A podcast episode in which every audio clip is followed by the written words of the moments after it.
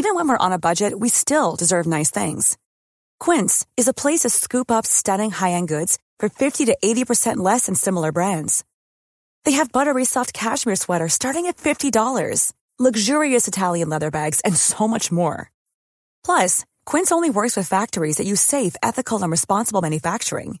Get the high-end goods you'll love without the high price tag with Quince. Go to quince.com slash style for free shipping and 365-day returns. Hello and welcome to Extra Time, a web-only sports program from Radio New Zealand Sport. I'm Stephen Hewson. In this week's program, are the Wallabies cocky or simply confident ahead of the Bledisloe Cup test? We discuss the financial plight of provincial rugby in New Zealand and how will the Silver Ferns replace Temepara George? We talk to the new Warriors coach Brian McLennan and triathlete Andrea Hewitt prepares for this weekend's Olympic trial in London.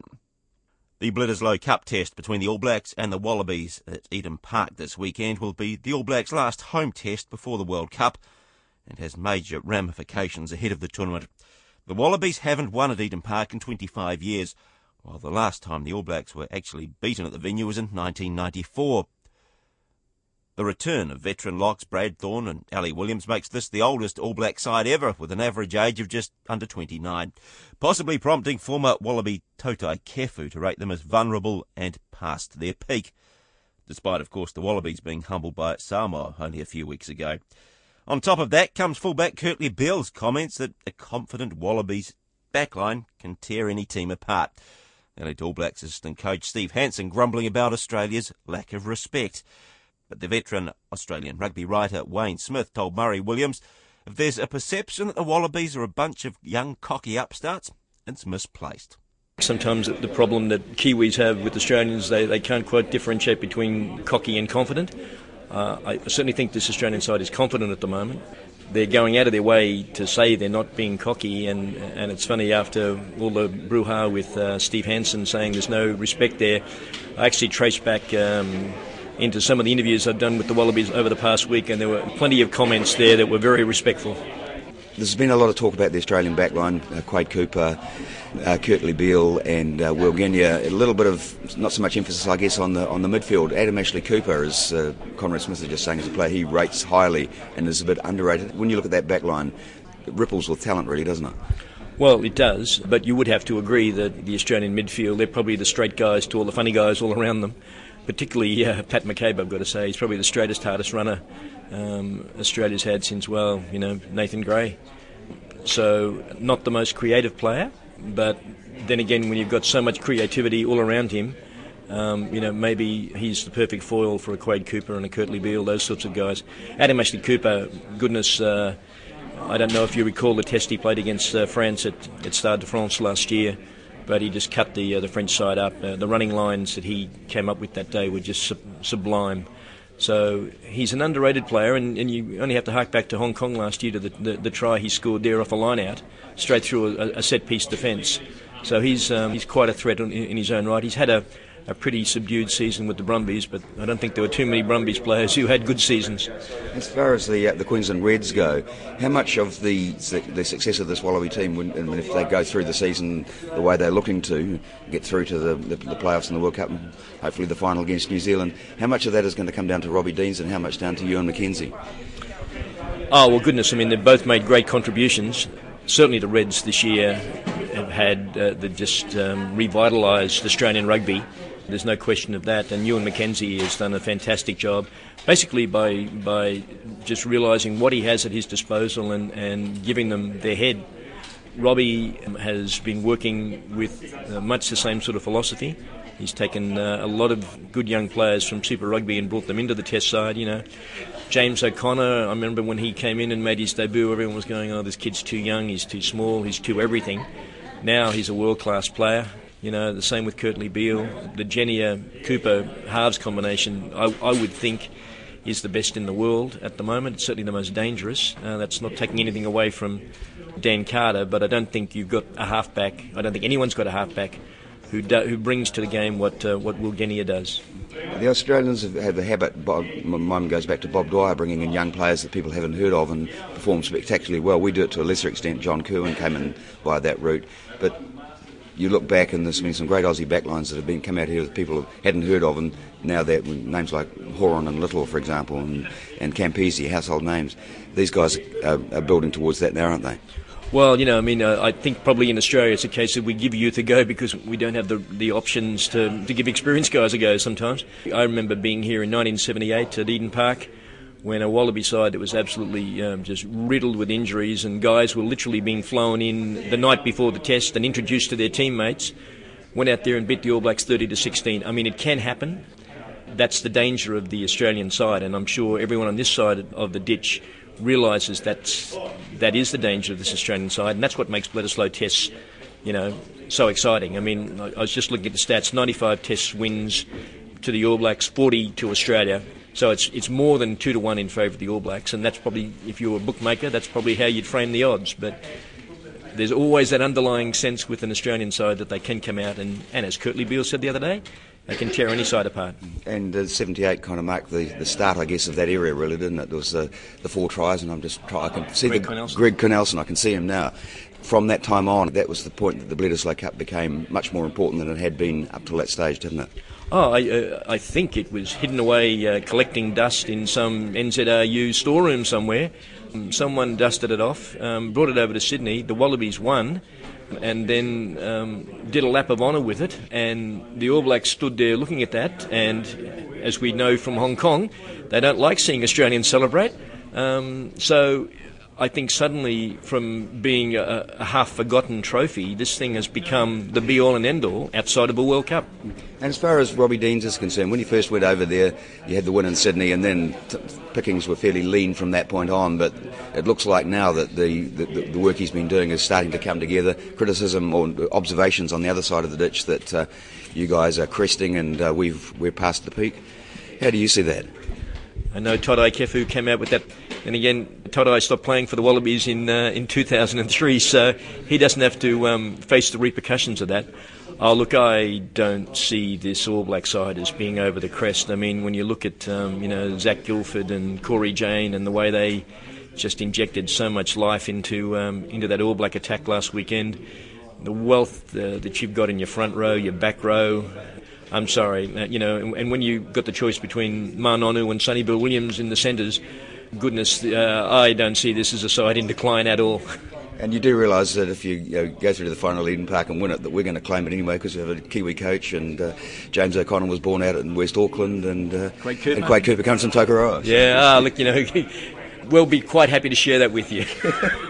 That's Australian rugby journalist Wayne Smith talking to Murray Williams.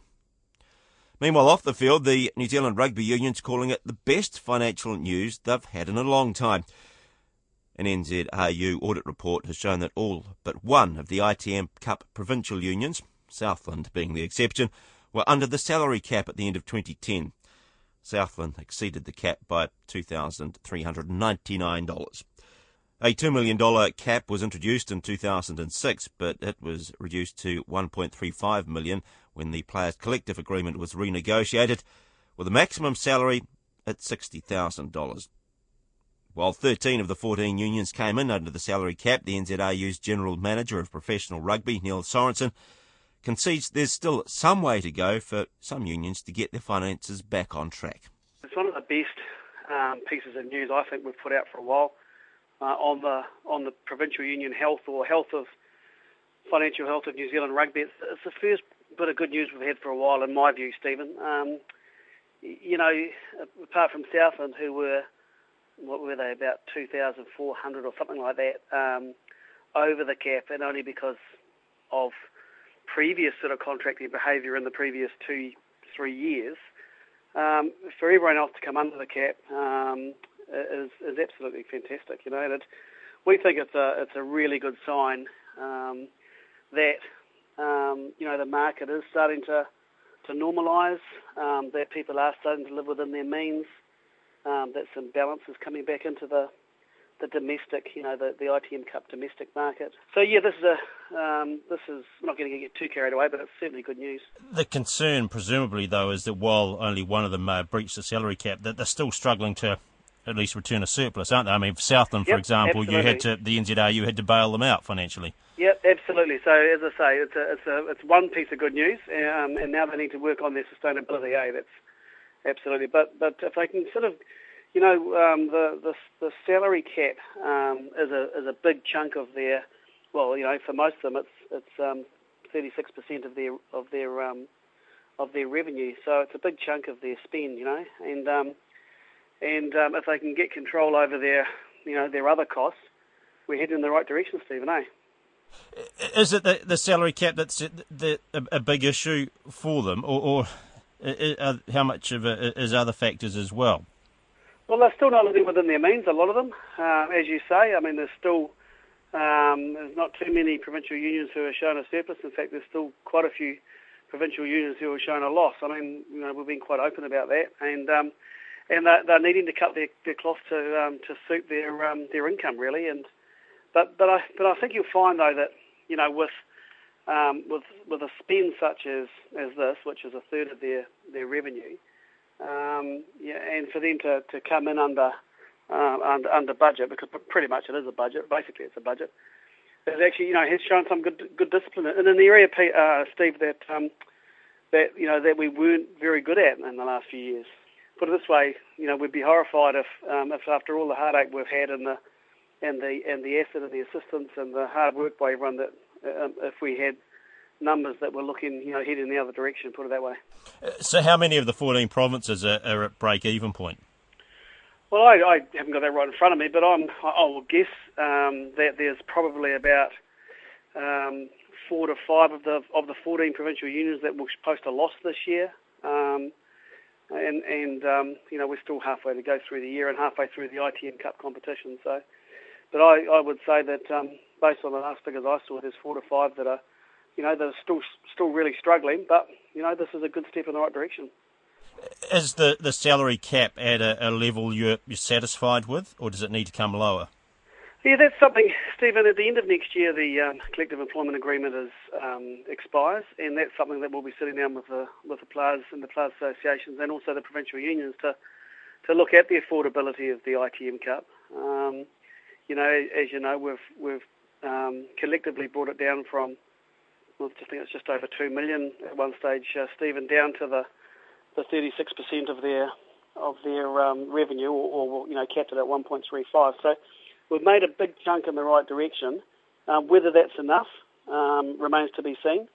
Um, there's certainly, um, you know, anecdotal noises out there in provincial union land that, that it needs to come down further. But, you know, ultimately, um, with this device that, that we've put in place, this mechanism we've put in place is, is designed, you know, so they can't spend more than they can actually earn. So, um, yeah, it's too early days to say at this stage, though, Steve. Uh, well, I suppose the, the salary cap, that, that, that, limit is there, but whether, I mean, presumably any sort of fiscally responsible uh, union would go, well, if we can't afford to pay it, or even though yep, they've got an upper absolutely. limit, you, yep, you would uh, assume that, that that sense of responsibility, like any household budget, would take over. But but is that presumably that maybe therefore means that approach that or feeling that well, if we don't get it right, the NZAU will will be there to, as a as a backstop.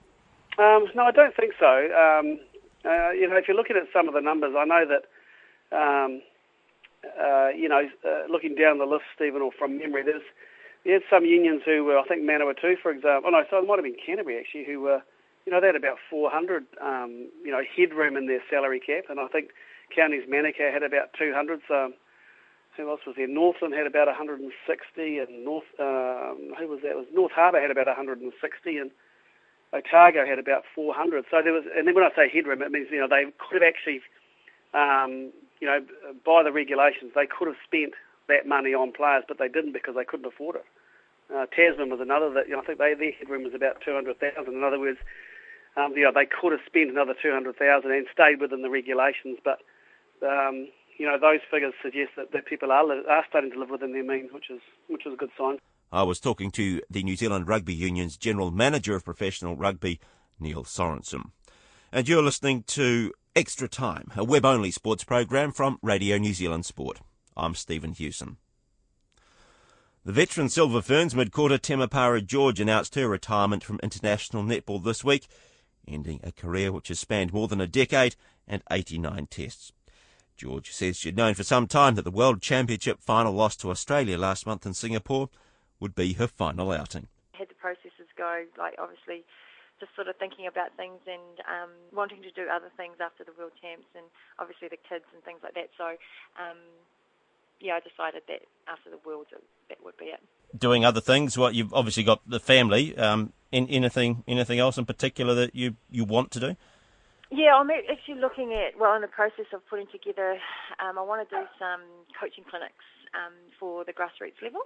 Um, at this stage, just during the school holidays. Um, uh, so putting those things together as well. So, um, so I'll get my netball fix somehow. You coaching is a, a career path you'd like to go down, is it? Um, no, no, not really. it's just actually sharing uh, basic skills um, with the younger generation, um, with the grassroots level, um, just giving them the basic skills and teaching them about working in team environments, just the basic, basic skills of um, netball, really. Now, this is a retirement from international netball. You're going to keep playing in the Trans Tasman competition? Yes, I'm playing for the RG Mystics next year, so um, yeah, I'm looking forward to that as well. What are you going to miss most about the the whole Silver Ferns environment? Yeah, I think oh, I think I'm going to miss a lot of things. Um, I think the biggest thing um, is actually putting on that black dress and standing um, with your teammates beside you, listening to the national anthem. You know, that's something that I'll always treasure, and um, I'll yeah probably miss a lot. What about as a player? How do you think you've you've changed over over the more than the, the decade you've you've been in the, the team? Because your your reputation is obviously a very very dynamic, fast, skillful player. Do you think? How do you think you've changed over that time? There have been certain stages within my career that um, have have changed. I think um, as I've kind of gotten older, and do say it now, um, I think I've become more disciplined in different areas on court in terms of um, you know, skill based and, and things like that. So, um, yeah, I think that that's probably the main thing. The fact Irene's still there, does that make you think I could keep on going? Oh, she's fantastic. She's a fantastic player. She's still got the goods, so why not, you know? And obviously we're in different, um, I've got different things happening in my life and, you know, she's happy to carry on netball and so she should because she's still got the goods, like I said. So, um, Irene's just an amazing player. she, she didn't say to you, "Oh, you, you you're still way too young to retire. Keep keep going." Ah, uh, no, no, she didn't. But I think she understands. You know, like we kind of had a chat about it and, and things like that. So she definitely understands where I where I am at um, in my career. So um, yeah, no, she didn't. She didn't say that at all. Thinking back on the, the world champs, Temepara, is it is it easy enough to, to let go what what happened, or was it gone pretty much after the tournament, or does it still haunt you a bit? Uh, no, and I think every sportsman can say there is a process that you go through when you win a big event. Um, we went on holiday after after uh, the World Champs, my partner and I, and there are the moments where you kind of don't think of it when you're busy, but when you're lying in the sun and just not doing anything, it, you just play the game over and over and over in your head, and you wish you could just change little things but it never happens. So that process needs to happen. Um, otherwise, you could just hold on to it forever, and it's not good for you. Looking back, what what do you see as the? I presume that there are some, some maybe some obvious highlights, but if you could tell tell us what they what they are. Yeah, obviously the 2003 World Champs in Jamaica, and then the uh, Commonwealth Games in Melbourne in 2006. Um, first time I'd been to those big events um, as a netballer, and um, yeah, and we won both of them, and I was on court as well, so those definitely were um, highlights of my career. Meanwhile, the Silver Ferns coach Ruth Aitken says George will be sorely missed. She has been the real uh, dominant um, mid-courter over over the decade, really, um, in terms of uh, what has developed as an incredible netball head.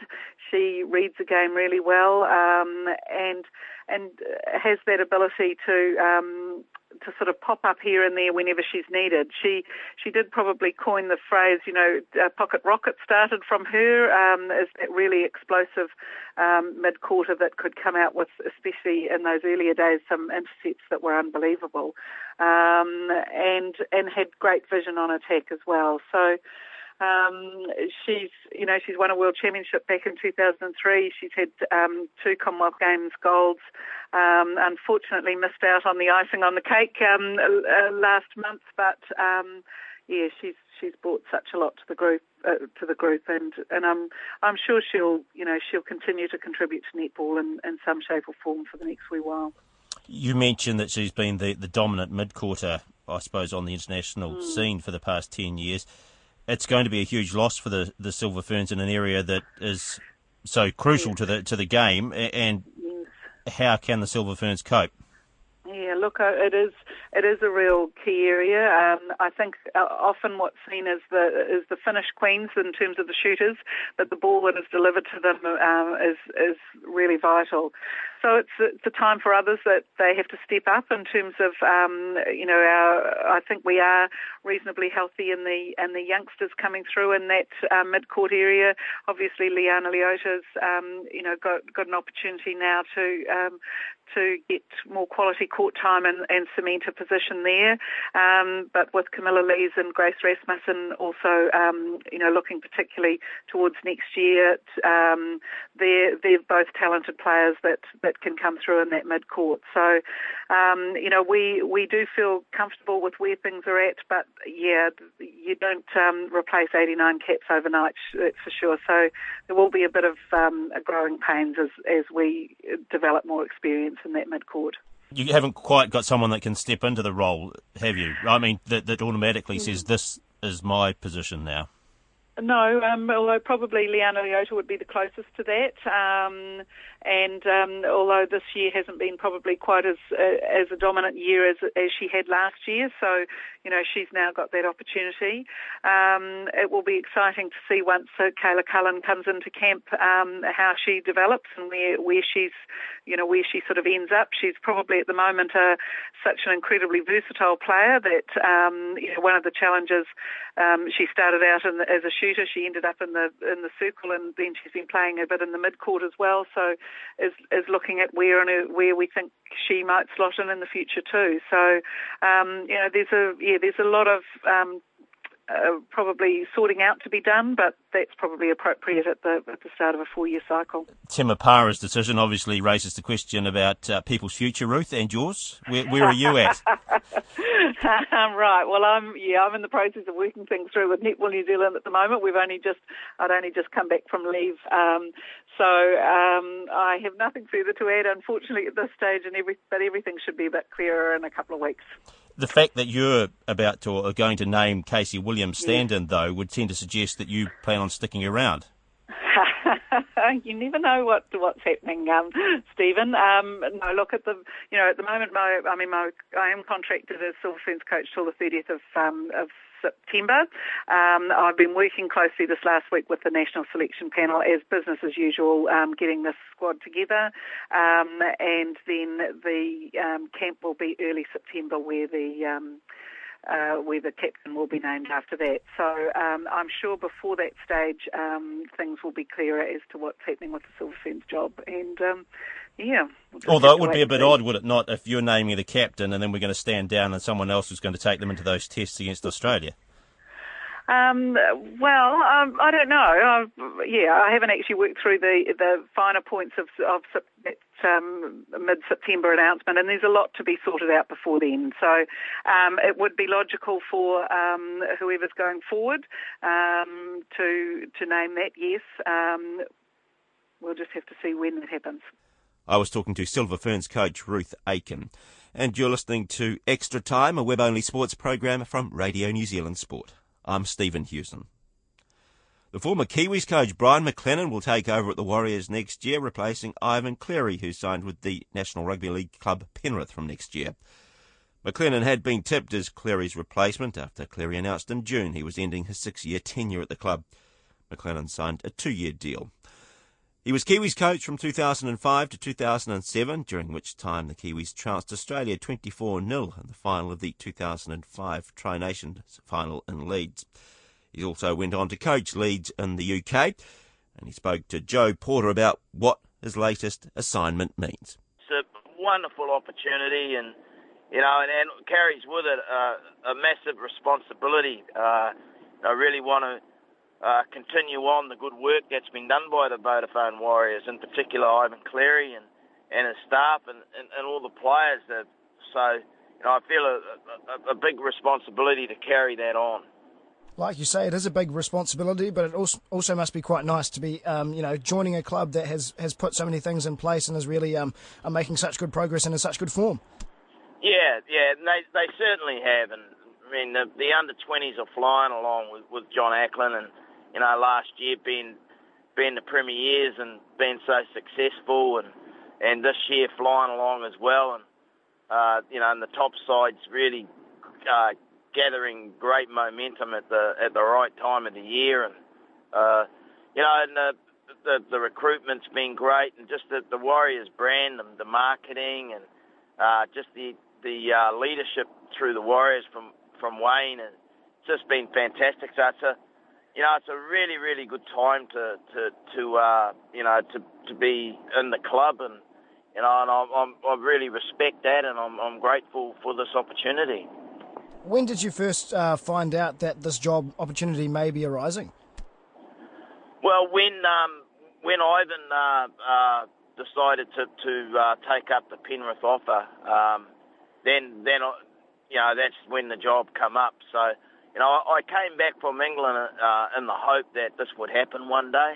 Uh, you know, and and the way things have turned out, um, you know, it's worked out really good. Uh, you know, but and I'm grateful to Leeds, uh, you know, but w- wasn't for them or wouldn't be uh, in the position I am in today. Um, you know, I got the opportunity to work with some great people over there and, and talented people, and, and um, you know, and we we went on a great journey together where we, you know, tasted some success, and you know, I learned a great deal, and so I'm confident I can come back and and and get in with the Vodafone Warriors with with uh, new things we've learned. Um, you know, because there's people involved at the Warriors that I work with in the Kiwis. Uh, so you know, I've had three years at Leeds. I'm I'm sure I'll come back and and uh, you know I'll be able to to to um, add a lot more than what I used to. But also I know that they've they would have picked up a lot of uh, a lot of uh, new new ideas and, and new things that work that that we can all put it all together in, in a pot and mix it up and see if we can come up with uh, a really good um, you know plan. You talk about your time at Leeds. Do you think the systems over here are very different from the UK Super League? Not really. I think uh, the the big difference between uh, the Super League and the NRL is the the the, uh, prep, the physical preparation. Uh, in the NRL, you get you get a chance to well, you get your pre-season, uh, you know, with the sun on your back, and you get a bigger pre-season, and you can just get a lot more done. Uh, whereas pre-seasons for the Super League are in uh, December, January, and uh, yeah, it's snowing and it's cold, and, and you, you can hardly get outside, so you don't get that opportunity to to get a really good base on the players. So that that's the main thing. Um, the analysis systems here are very very good. It's NRL stats, and it's it's really easy to edit. Uh, you know, uh, video clips of, of, of players and also um, of of uh, groups of players, like players on the edge or middle zone players. It's just it's it's easier to give video feedback. The systems in England aren't as good. So you know, it just makes it easier, so you can uh, you can do it quicker. So that that's a big difference as well. You've had a title with the Kiwis as well as with Leeds. Obviously, an NRL championship win would cap things off quite nicely. Yeah, it would. On a personal level, it would. Yeah, um, knowing that you've been in every competition and, and and won with your team, and I've managed to do that with with every team I've ever coached. We've gone on to be the best team in that competition, and um, you know, and uh, I'm looking at the Vodafone Warriors now and, and, and, and hoping uh, for Ivan and all the boys right now that they can go on and, and win the premiership this year. You know, my tenure starts in 2012, uh, so you know we'll head off on that journey in 2012 with with the ambitions of of trying to win a premiership in that year as well. You've talked before about the prospect of coaching in the NRL as being a, challenge that you'd love to take up. Uh, I mean, obviously, do you see yourself having a, long career in the NRL? You hope. Well, look, it's it's when you're in this position, it's year by year. It you know, it's a results-driven business, and you know, and that's and that's the way it is, and that's good. That's what makes you jump out of bed every morning with a spring in your step, and you, you, you know you you know you've got to keep fighting every day, and uh, you know and I'm you know I'm looking forward to that. Um, there's a term amongst coaches. Uh, it's uh, when you've been out of it, and if you're going to get back in, they'll say you say you're going to get back in the cage again. So I'm looking forward to getting back in the cage. That's newly appointed Warriors coach Brian McLennan talking to Joe Porter. This weekend's round of the Triathlon World Championship Series at Hyde Park in London may be a test event for the 2012 Olympics, but of more significance to the New Zealand athletes is whether they'll be back there in a year's time. The event doubles as an Olympic trial for New Zealand athletes with a top 10 finish for the first two New Zealanders, effectively booking a spot at the Games. Andrea Hewitt, who's ranked third in the World Championship Series, told John Whiting she's confident about her chances. Everything's going well. I um I was fourth in the last race in Hamburg, so yeah, it's it's going well for for this race because it was only three weeks ago, so like not much has changed. I mean, I I think I'm still in that good shape, so I think it'll, it'll be good for this weekend. And have you had a chance yet to have a really good look at the London course? Does it? Do you think it suits your style of racing? Yeah, for me now, I think it does. It's I think it is a fast course. It's um it's all flat with it's I don't know, it's got many corners in it, but it's around the city, so I'm pretty sure it's technical. So I think it's good for me. Um, the last two years has been non-wetsuit swim too, and that's a big thing for me at the moment. Uh, Hamburg was a wetsuit swim, and I was right like in there just to make that the front group. So hopefully, yeah, it's a non-wetsuit swim, and that'll be good for me. There's pressure. I mean, I have to perform on on in this one race on the day, so yeah, it, I just need a top ten, and that's that's what I'm going for. And I guess it's it's pretty hard to have the Olympics out of your mind going into the race. It'll be crazy because the next time we race then could be the the Olympics because it's the same course next year. So it's cool to just race on the same course and be able to yeah be able to be there and see what it's like. And what have your last few weeks of training been like? Really hard. Some of the hardest training I've done, like yeah, I've been really tired, but this week I'll freshen up and then I'll be ready for, for the race.